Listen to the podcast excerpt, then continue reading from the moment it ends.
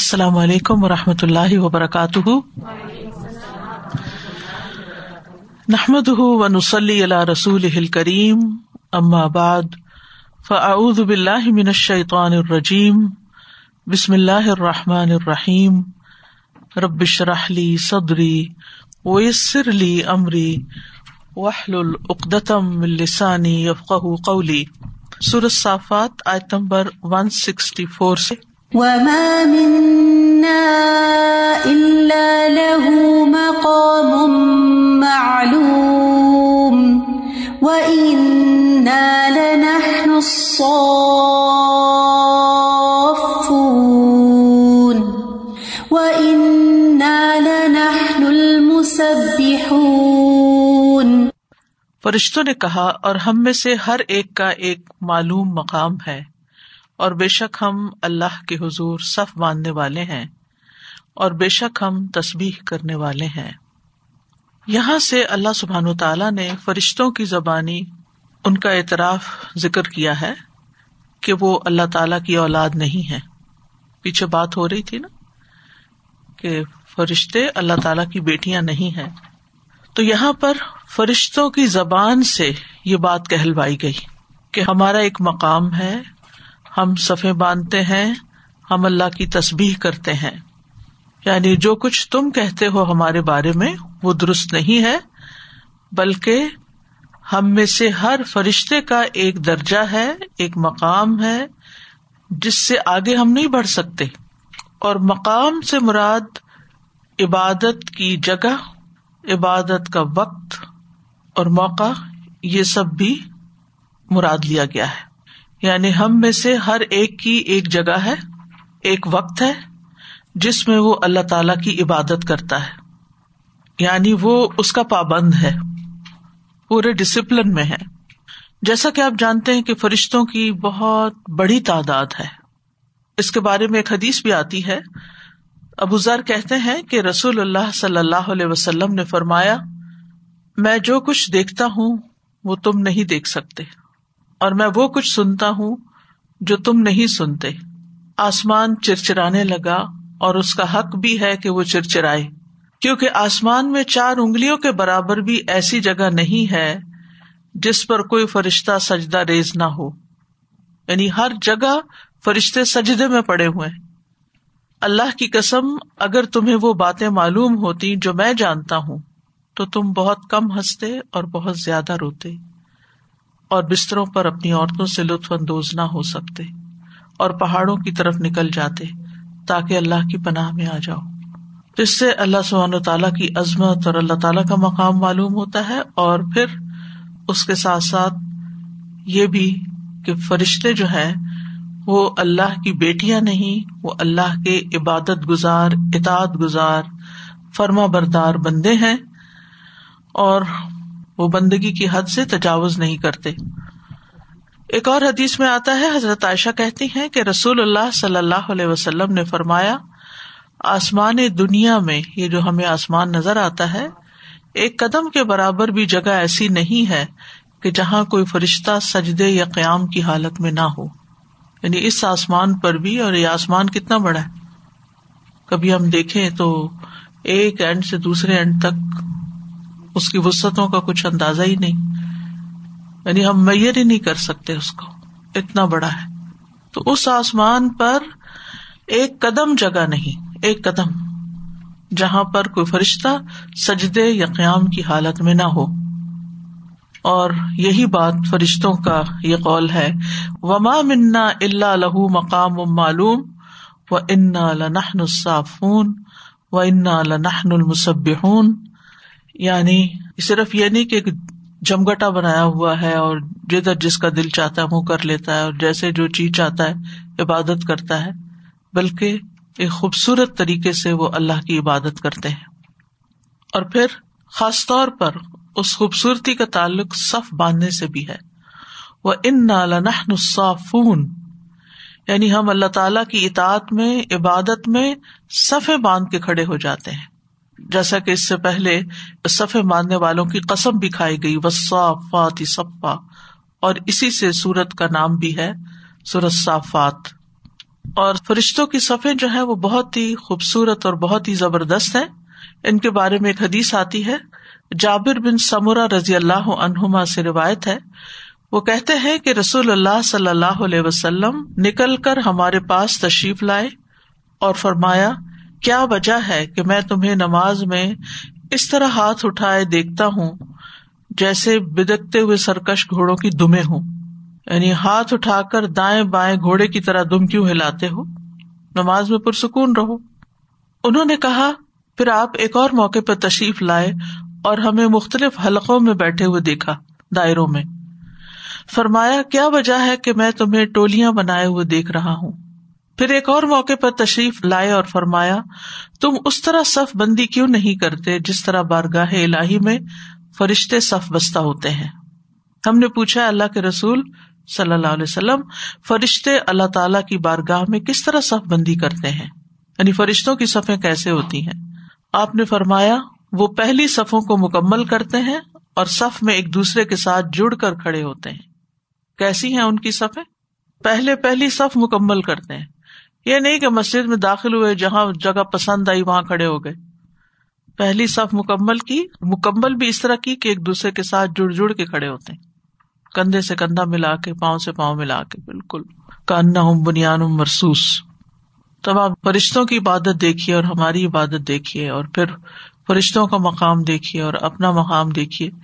تو فرشتوں کی یہ تفصیل اس لیے بتائی گئی تاکہ ہم اللہ تعالی کے جو محبوب بندے ہیں جو واقعی عبادت کا حق ادا کرتے ہیں اور پھر بھی وہ کہتے ہیں کہ ہم نے حق ادا نہیں کیا۔ تو ان کا طرز عمل کیسا ہے اور انسانوں کا کیسے ہے؟ اور اسی طرح فرشتوں کی دیگر صفات بھی ہمیں قرآن مجید سے معلوم ہوتی ہیں، جس میں ویف فالون ما عمرون کہ وہ وہی کچھ کرتے ہیں جو حکم دیے جاتے ہیں۔ اور وہ اللہ کے عزت دیے گئے بندے ہیں۔ صورت المبیا میں آتا ہے وقال التخذ الرحمان ولدا۔ سبحان بل عباد مکرمون اور کیا کرتے ہیں؟ لا یس بکون بالقول وہم بمر ہی یا ملون وہ اس سے بات کرنے میں آگے نہیں بڑھتے یعنی پوری توجہ سے سنتے ہیں، خاموشی سے سنتے ہیں، فوراً اپنی رائے نہیں دینے لگتے، بلکہ وہ اس کے حکم پر ہی عمل پیرا ہوتے ہیں۔ وہ جانتا ہے جو کچھ ان کے آگے ہے اور جو کچھ ان کے پیچھے ہے، اور وہ فرشتے اسی کی شفات کریں گے جس سے اللہ راضی ہو۔ اور وہ تو خود فرشتے اس کی خشیت سے ڈرنے والے ہیں۔ یعنی انہوں نے کبھی گناہ نہیں کیا، پھر بھی وہ اللہ سے ڈرتے ہیں۔ وہ ان المسب اور بے شک ہم تو تصبیح کرنے والے ہیں۔ یعنی اللہ سبحان تعالیٰ کو پاک کرار دیتے ہیں ان تمام باتوں سے جو اس کی شان کے منافی ہیں۔ یعنی فرشتوں نے یہ بات کیوں کہی کہ ہم تصبیح کرتے ہیں کہ اس بات کو ثابت کرنے کے لیے کہ اس کا شریک بننا، اس کی اولاد بننا تو دور کی بات۔ ہم تو اس کی شان کو بھی ہر شان کے خلاف بات سے پاک کرار دیتے ہیں۔ ہر ایب سے، ہر نقص سے، ہر خامی، ہر کمزوری سے اللہ سبحان تعالیٰ پاک ہے۔ تو فرشتوں کی یہ صفات اللہ تعالی کے ایک ہونے پر دلالت کرتی ہیں۔ یعنی اس کائنات میں یا جن ہمارے معلومات کی حد تک یا جن ہے یا انسان ہے یا فرشتے ہیں، جن کے اندر عقل ہے۔ باقی تو بے جان مخلوق ہے، تو اپنا اپنا کام کر رہی ہے۔ تو یہ جو اللہ کی مخلوق ہے، یہ اس کے خاص بندے ہیں جو ہر وقت اس کی عبادت میں لگے رہتے ہیں، اس کی تصویر میں مصروف رہتے ہیں، وہ کبھی بھی اللہ کی اولاد ہونے کا دعوی نہیں کرتے۔ اس لیے کسی اور کو حق نہیں پہنچتا کہ وہ انہیں اللہ کی اولاد کرار دے۔ تو اس آیت سے خاص طور پر جو بات پتہ چلتی ہے وہ کیا ہے کہ فرشتے اپنا مقام جانتے ہیں، اپنی حیثیت جانتے ہیں، اپنے کام جانتے ہیں، اور وہ کام بھی کرتے ہیں اور اللہ کی عبادت بھی کرتے ہیں اور تصبیح بھی کرتے ہیں، طواف بھی کرتے ہیں بیت المامور کا۔ یعنی کونی امور کو بھی انجام دیتے ہیں اور دینی امور کو بھی ان کے لیے دین ہے یعنی عبادت اور اطاعت کے طریقے، اور اس میں خاص طور پر تصبیح اس صورت میں جہاں اور بہت سی باتوں کی اہمیت کا پتہ چلتا ہے، وہاں تصبیح کی اہمیت کا بھی پتہ چلتا ہے۔ یونس علیہ السلام کو بھی نجات دلانے والی چیز تصبیح تھی، جو وہ اپنی گزشتہ زندگی میں بھی کثرت سے کرتے تھے، اور پھر مصیبت آنے پر بھی انہوں نے تصبیح ہی سے کام لیا۔ تو تصبیح نجات دلانے والی۔ تسبیح اللہ سبحان تعالیٰ کا پسندیدہ ذکر ہے۔ اور کائنات کی ہر چیز اس کی تسبیح کر رہی ہے۔ اس سے اس کی فضیلت کا اندازہ لگائیں۔ تو سب السماوات سب اول اردو و منفی ہند وہ امن شعی ان اللہ یو سب بحمدی تفقہ تسبیح اگر ساری کائنات تسبیح میں مصروف ہے سمیت فرشتوں کے، تو پھر ہمارے لیے کیا حکم ہے؟ ہمیں کیا کرنا چاہیے؟ کثرت سے تسبیح کرنی چاہیے۔ اٹھتے بیٹھتے اللہ تعالیٰ کی تسبیح کرنی چاہیے۔ اسی طرح جو حاملین عرش فرشتے ہیں، ان کی تسبیح کا بھی خاص طور پر ذکر آتا ہے سورت غافر میں۔ اللہ دین یحملون العرش و من حوله یسبحون بحمد ربهم پھر قیامت کے دن فرشتے کیا کریں گے؟ وہ ترل ملائے کا تحافین من حول العرش یسبحون بحمد ربهم آپ دیکھیں گے کہ فرشتے عرش کے گرد ہلکا باندھے ہوئے ہیں یعنی قیامت کے دن۔ اپنے رب کی تعریف کے ساتھ تسبیح کر رہے ہیں۔ تصبیح کو افضل کلام بھی قرار دیا گیا۔ حدیث میں آتا ہے، رسول اللہ صلی اللہ علیہ وسلم سے سوال کیا گیا، کون سا کلام افضل ہے؟ آپ نے فرمایا، جو اللہ نے اپنے فرشتوں یا اپنے بندوں کے لیے چنا ہے۔ سبحان اللہ و بحمدی اور یہ تصبیح فرشتوں کی خوراک بھی ہے۔ حضرت عائشہ کہتی ہیں، میں نے نبی صلی اللہ علیہ وسلم سے پوچھا، دجال کے زمانے میں ایمان والوں کا کھانا کیا ہوگا؟ آپ نے فرمایا جو فرشتوں کا ہے یعنی تصبیح تکبیر، تحمید، تحلیل۔ اور نہ صرف یہ کہ یہ فرشتوں کی غذا ہے، بلکہ تمام مخلوق کے رزق کی کنجی ہے۔ ساری مخلوق اور جو ہے، وہ ساری تصبیح کرتی ہے اور یہی اس کا رزق ہے۔ اللہ کے نبی نو علیہ السلام کی وفات کا وقت جب قریب آیا تو انہوں نے اپنے بیٹے سے فرمایا کہ میں تمہیں ایک وسیعت کر رہا ہوں کہ سبحان اللہ و بحمدی ہی کا ورد کرتے رہنا۔ یہ ہر چیز کی نماز ہے اور اس کے ذریعے مخلوق کو رسک ملتا ہے۔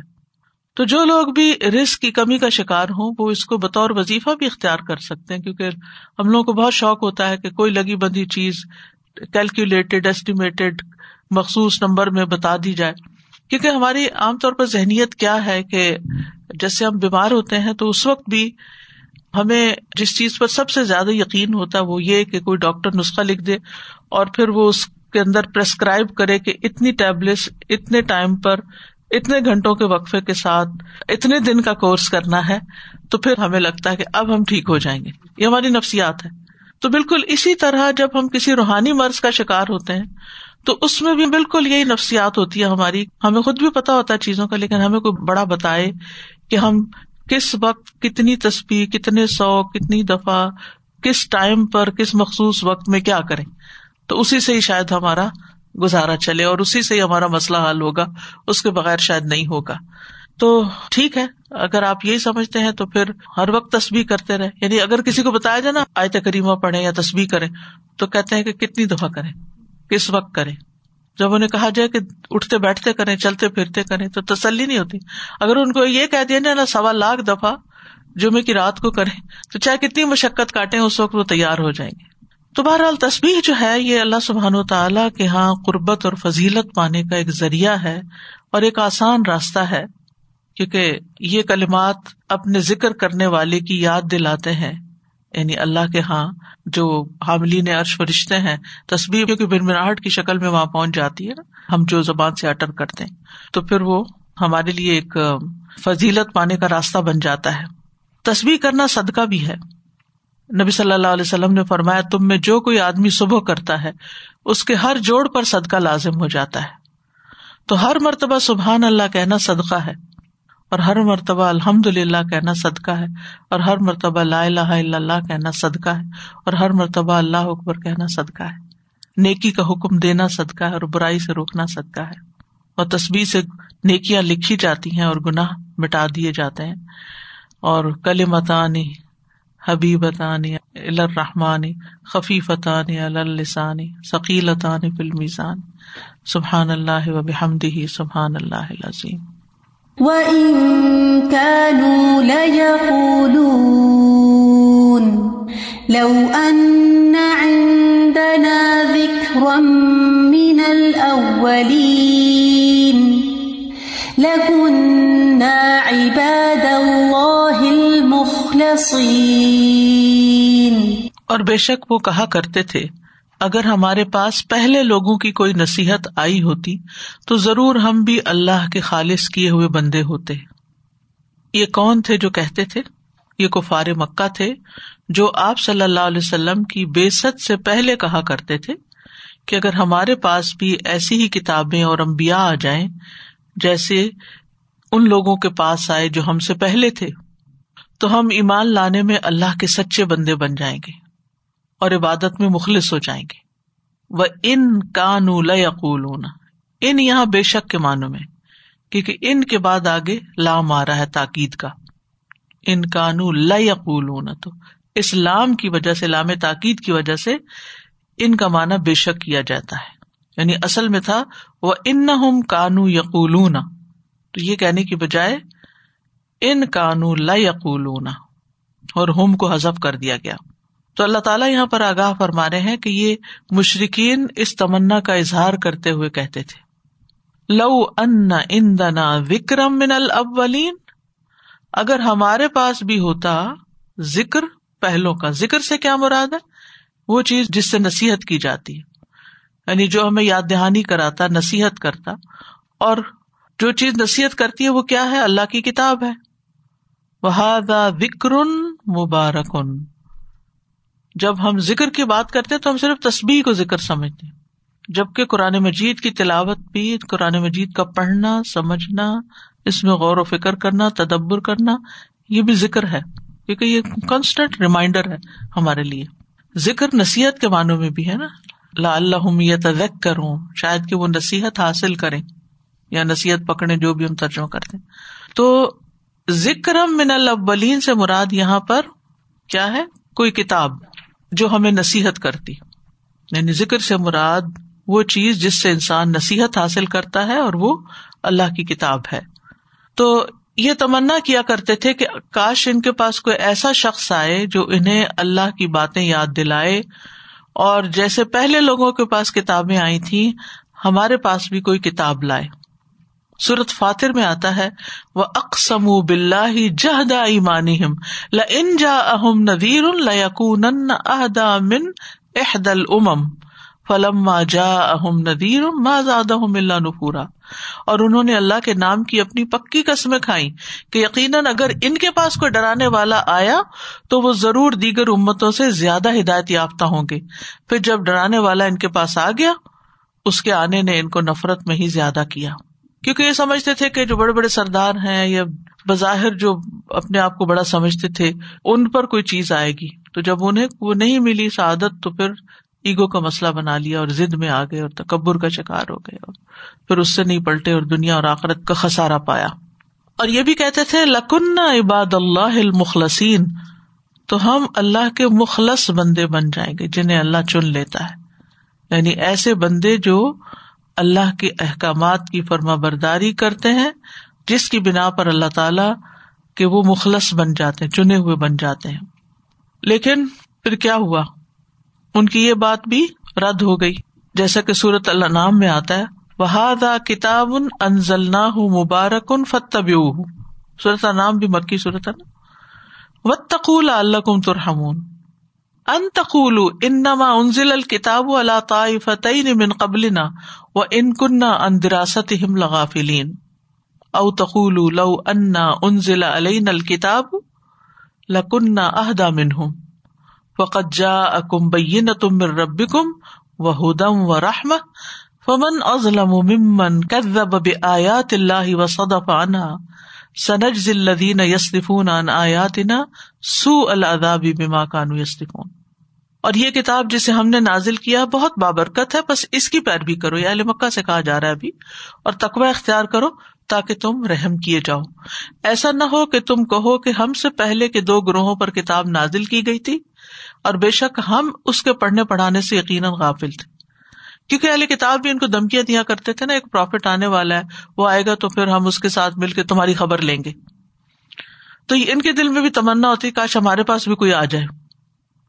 یا تم کہو کہ بے شک اگر ہم پر کتاب نازل کی جاتی تو ہم ان سے زیادہ ہدایت یافتہ ہوتے۔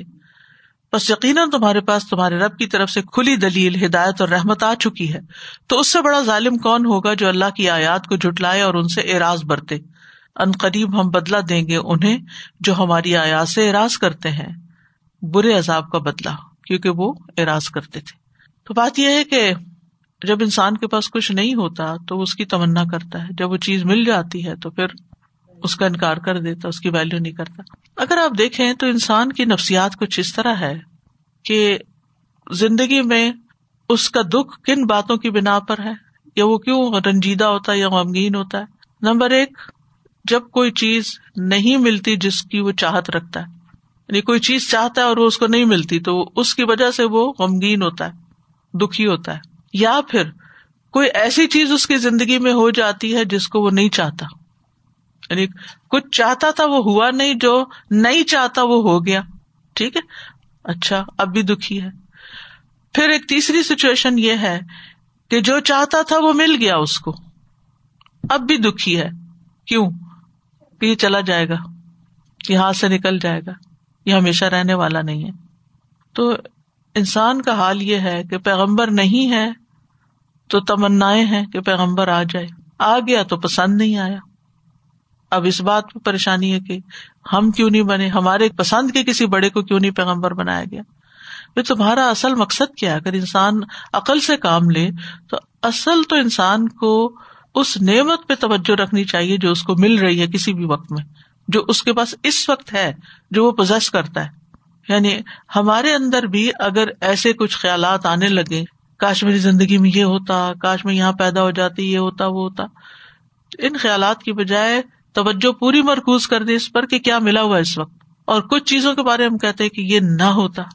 پھر بھی توجہ ہٹائیں اس سے، کیونکہ اس نے تو نہیں ہلنا اپنی جگہ سے۔ آپ نے موڈ کاٹنا ہے کہیں اور۔ ان پہ توجہ رکھے جو آپ کو ملا ہوا اور آپ نے ابھی تک استعمال ہی نہیں کیا اس کو، اس سے فائدہ ہی نہیں اٹھایا۔ اور اس بات کے غم میں مبتلا ہونے کی بجائے ان چیزوں کو انجوائے کریں جو اس وقت آپ کو ملی ہوئی ہے یہ چلا جائے گا۔ ہم خود بھی تو چلے جائیں گے، کون رہنے والا ہے دنیا میں؟ تو تینوں باتوں کا خلاصہ یہی ہے کہ جو اس وقت ہمارے پاس ہے، اس کی قدر کریں، اس سے پورا پورا فائدہ اٹھائیں۔ لیکن بہت سے لوگ اسی سے قابل رہتے ہیں۔ جو ملا ہوا ہے، اس سے فائدہ نہیں اٹھاتے۔ یہ جو زندگی ہے، جو وقت ہے، جو اللہ نے دین سیکھنے کا موقع دیا ہے، جو عمل کرنے کا موقع دیا۔ آپ دیکھیں کہ اگر کوئی شخص مر جاتا ہے تو قبر میں آپ کسی قبر والے کو جا کے پوچھے، کیا چاہتے ہو تم؟ کیا تمنا ہے اس وقت تمہاری؟ کہ اگر ایک دفعہ باہر آؤں تو استغفار کروں، ایک دفعہ باہر آؤں تو کوئی صدقہ کروں، ایک دفعہ باہر آؤں تو کسی کا دل خوش کر دوں۔ لیکن باہر نہیں آ سکتا۔ اب ایسے قید خانے میں جس سے نکلنا مشکل ہے۔ ہر ایک کا انجام یہی ہے۔ ہر ایک نے وہیں جانا ہے۔ تو اپنے آپ کو وہاں ڈال کے دیکھا کریں کہ کیا کرنا چاہتے ہیں۔ اور ان چیزوں کے پیچھے لگ جائیں۔ ساری سستی، کمزوری ہر چیز دور ہو جائے گی۔ میں کل کیا چاہوں گی اپنے لیے؟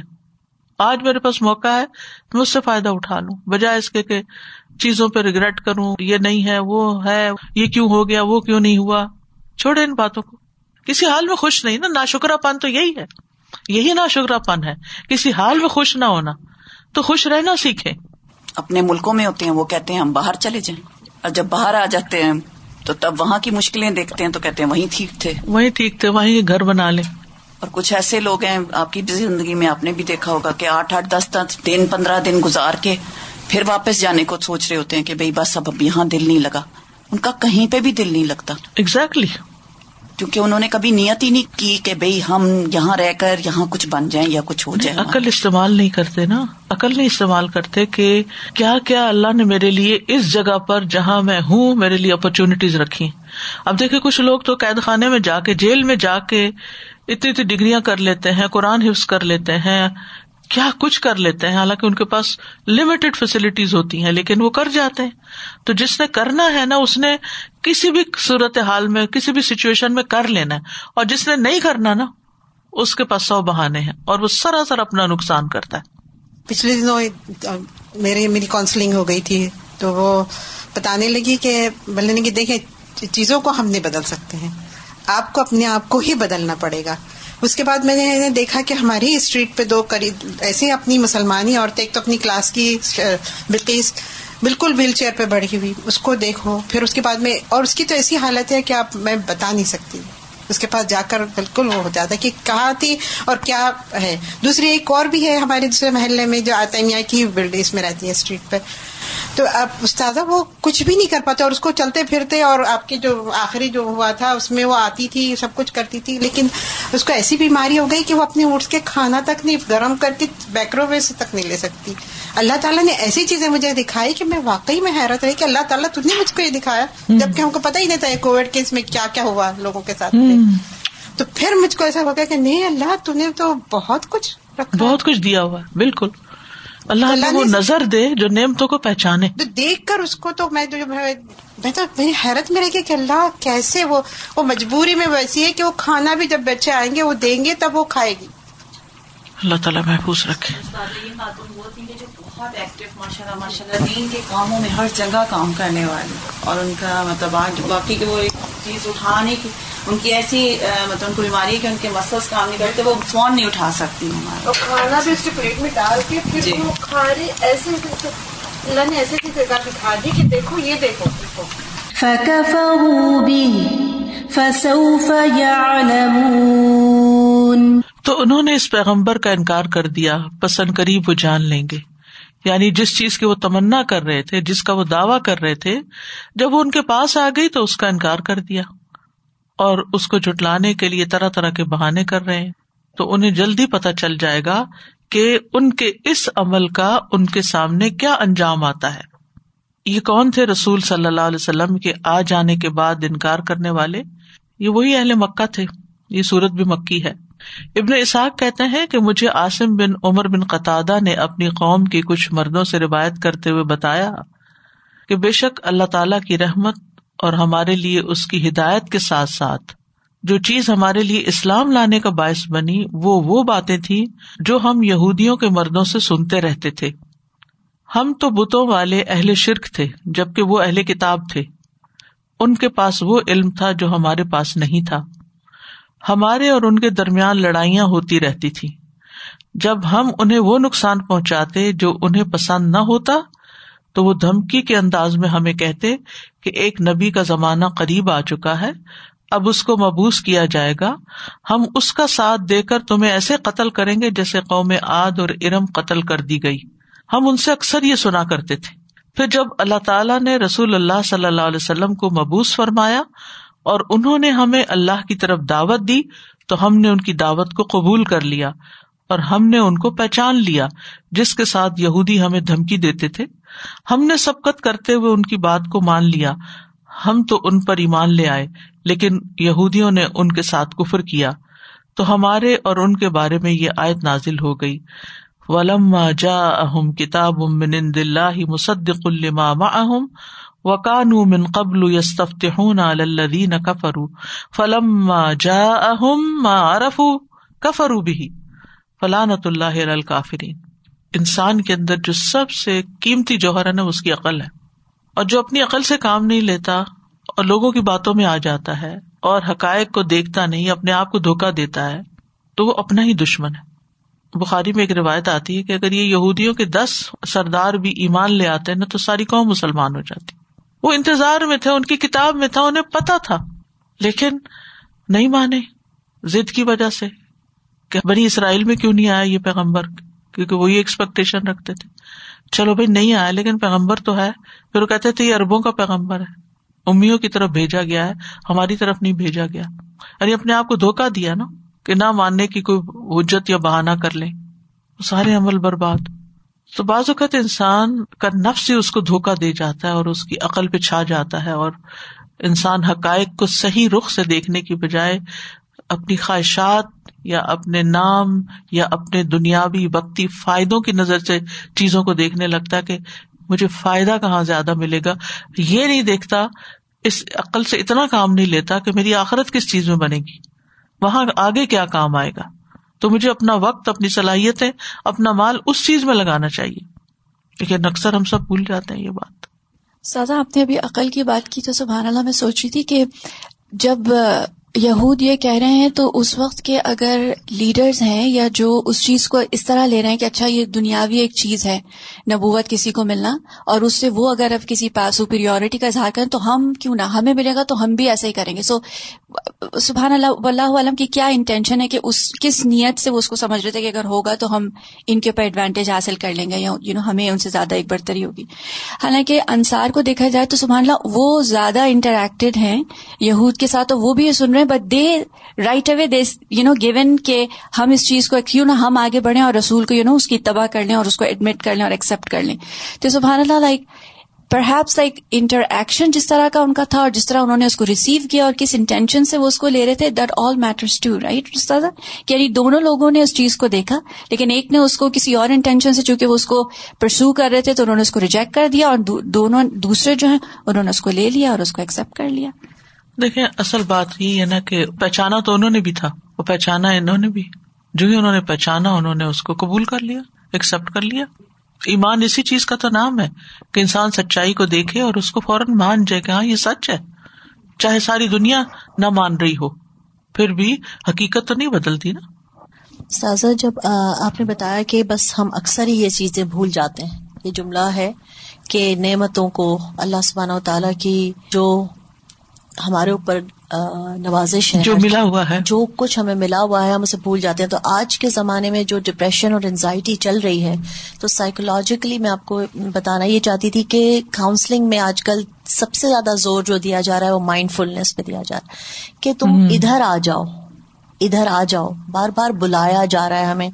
وہاں مت بھاگو اس طرف آؤ اگر برتن دھو رہے ہو تو سوچو کہ پانی تمہارے ہاتھ پہ گر رہا ہے۔ فیل کرو اس پانی کو کیونکہ ہمیں وہ بھی معلوم نہیں چلتا کہ ٹھنڈا ہے گرم ہے جو ہے بس ایک دوڑ لگی دماغ کہیں اور پھر لوگوں کی نیندیں جب اڑ جاتی ہیں انہیں پھر کاؤنسلنگ دی جاتی ہے کہ بھائی تمہاری نیند جوڑ گئی ہے اب آپ لیٹو اور اپنی انگلیوں کو فیل کرو اپنے پیروں کو فیل کرو اپنی سانس کو سوچو تم سانس لے رہے ہو۔ انہیں اتنا گراؤنڈ کرنا پڑتا ہے۔ تو ہمیں ایکچولی جب تک ہم اپنے آپ کو گراؤنڈ نہیں کرتے یعنی زمین کی اپنی طرف نہیں آتے اور فیل نہیں کرتے کہ یہ سب میری چیزیں چل رہی ہیں اور مجھے ان پہ بھی اٹینشن دینی ہے۔ یہ ویسے ہی میرا کام ہو رہا ہے۔ لیکن آپ جب نہیں دیتے تو آپ کی نیند بھی نہیں آتی کیونکہ ابھی آپ نے اس کو ریلیکس ہی نہیں کیا اب آنکھ کیسے بند ہوگی؟ کیونکہ وہ اس وقت چل ہی رہا ہے برین چل ہی رہا ہے۔ اب کو برین کو روکنا ہے اور اسے کہنا ہے اب میرا یہ وقت ہے۔ تو اسی طرح ہمیں نعمتوں میں بھی یہی دیکھنا ہے کہ اللہ سبحانہ تعالیٰ نے ہمیں چھت دی ہے ہمیں پانی دیا ہے ہمیں گرم پہلے پانی نہیں آتا تھا لوگوں کے پاس گرم پہلے زمانے میں۔ اب آتا ہے ہوتا تھا۔ پانی نہیں ہوتا۔ اب اگر پانی آ بھی رہا ہے تو یہ بھی نہیں سوچتے ہم نہا رہے تو پانی دیکھیں آٹومیٹک آگے۔ تو feel these things little little things we feel and we feel like thankful to Allah کہ اللہ کتنا بہتر ہے ہم لوگ۔ تب جا کے شکر میں سب سے پہلی چیز تو نعمت کی پہچان ہوتی ہے نعمت کی پہچان۔ پہچانے کی نعمت ہے۔